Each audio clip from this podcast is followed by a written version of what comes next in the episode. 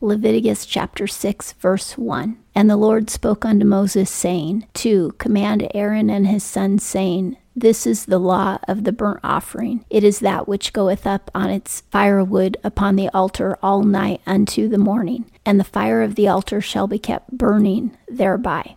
The burnt offering is the offering that shows complete dedication to the Lord.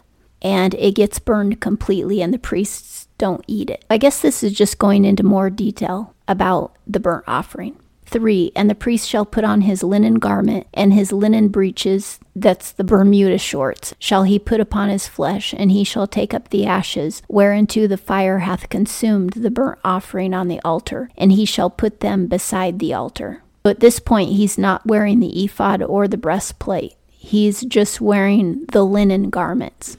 After the offering is completely consumed, he will gather the ashes and put them beside the altar. For, And he shall put off his garments and put on other garments and carry forth the ashes without the camp unto a clean place. In order to remove the ashes from the holy place, then he goes and puts on his civilian clothing and takes his holy garments off, the holy linen garments. And then in his civilian clothing, he carries the ashes out to a clean place to dump them. They're not going to get dumped where trash gets dumped. They're going to get dumped in their own clean area. 5. And the fire upon the altar shall be kept burning thereby. It shall not go out. And the priest shall kindle wood on it every morning. And he shall lay the burnt offering in order upon it, and shall make smoke thereon the fat of the peace offerings.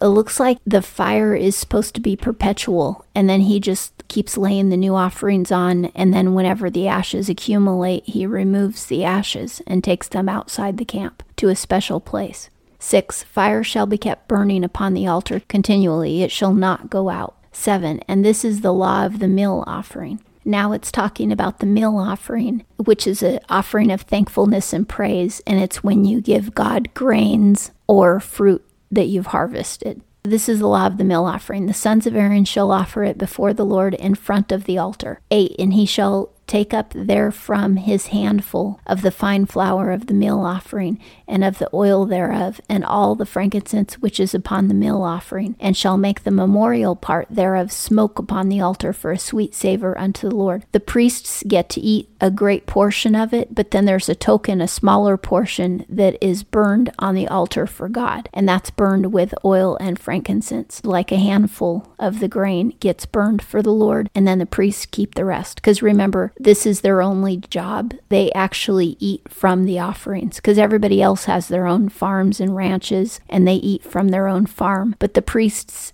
since all they do is receive the offerings and take care of, of the tabernacle um, full time, they just get fed from the offerings themselves. 9. And that which is left thereof shall Aaron and his sons eat. It shall be eaten without leaven in a holy place. In the court of the tent of meeting they shall eat it. When they take the grain, they have to bake it without anything that would rise like baking powder or yeast. They have to bake it as a flat bread. It has to be holy, representing there's no sin. 10. It shall not be baked with leaven. I have given it as their portion of my offerings made by fire. It is most holy as the sin offering and as the guilt offering. So if you were a Levite, you ate a lot more flat bread than the average Israelites. The other Israelites could eat leavened bread anytime they want to, as long as it wasn't a required feast like the Passover where they had to eat flat bread. But the Levites were eating flat bread all the time because that's what they were receiving in the sacrifices. And the, that's what the showbread was.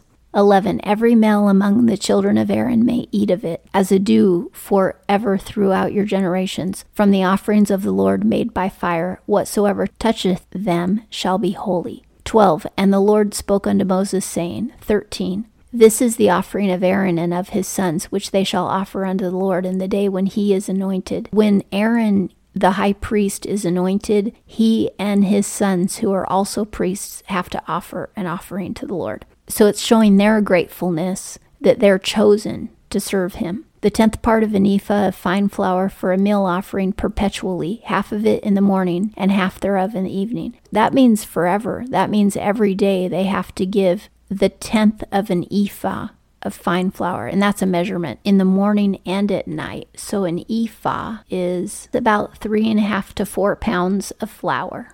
14. On a griddle it shall be made with oil. When it is soaked, thou shalt bring it in. In broken pieces shalt thou offer the meal offering for a sweet savor unto the Lord. If you make what I would think of as a pancake, because you're going to fry it in the pan, you fry it with oil until it's soaked with oil so it's crispy. Then you break it up into pieces and offer it on the altar for the Lord. And that would smell good burning because the oil in it, I think. 15 And the anointed priest that shall be in his stead from amongst his sons shall offer it. It is a due forever. It shall be holy, made to smoke unto the Lord. They burn it until it smokes. And remember, the Lord doesn't need anything from us. This is our way of showing him that we're thankful and that we trust Him to provide for our needs. By giving Him back some of what He's already given us, it shows a great deal of trust and faith that we know He's going to provide and we don't have to be stingy and hoard and not share. And that should also encourage us to share with others, even if we only have a little bit.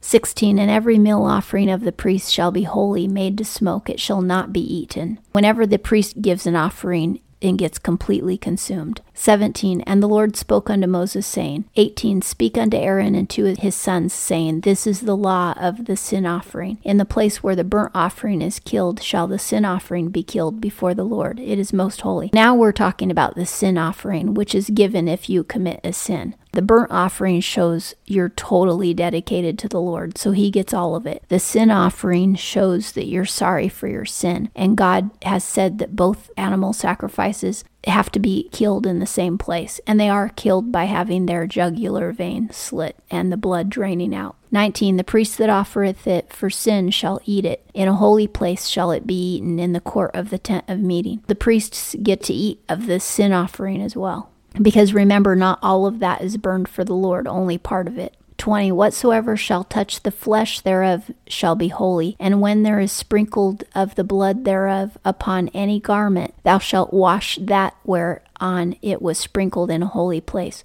Any of the meat that they're allowed to eat is holy the moment that they touch it and anybody who touches it is holy, and that would be the priest. So when they consume it, they're holy because they're actually communing with the Lord. They have to consume it in the courtyard where the Lord is, and He's watching them eat it. It's almost like having supper with God. And so it's really holy. And then he's also saying when the blood gets sprinkled on their garments, which it will from time to time, then they wash their garment in a vessel but they have to wash it in a holy place. They don't take it outside the tabernacle area. They don't take it into town. They don't take it home. They have to wash it in the presence of God, just like they ate the food in the presence of God. 21. But the earthen vessel wherein it is sodden shall be broken, and if it is sodden in a brazen vessel, it shall be scoured and rinsed in water.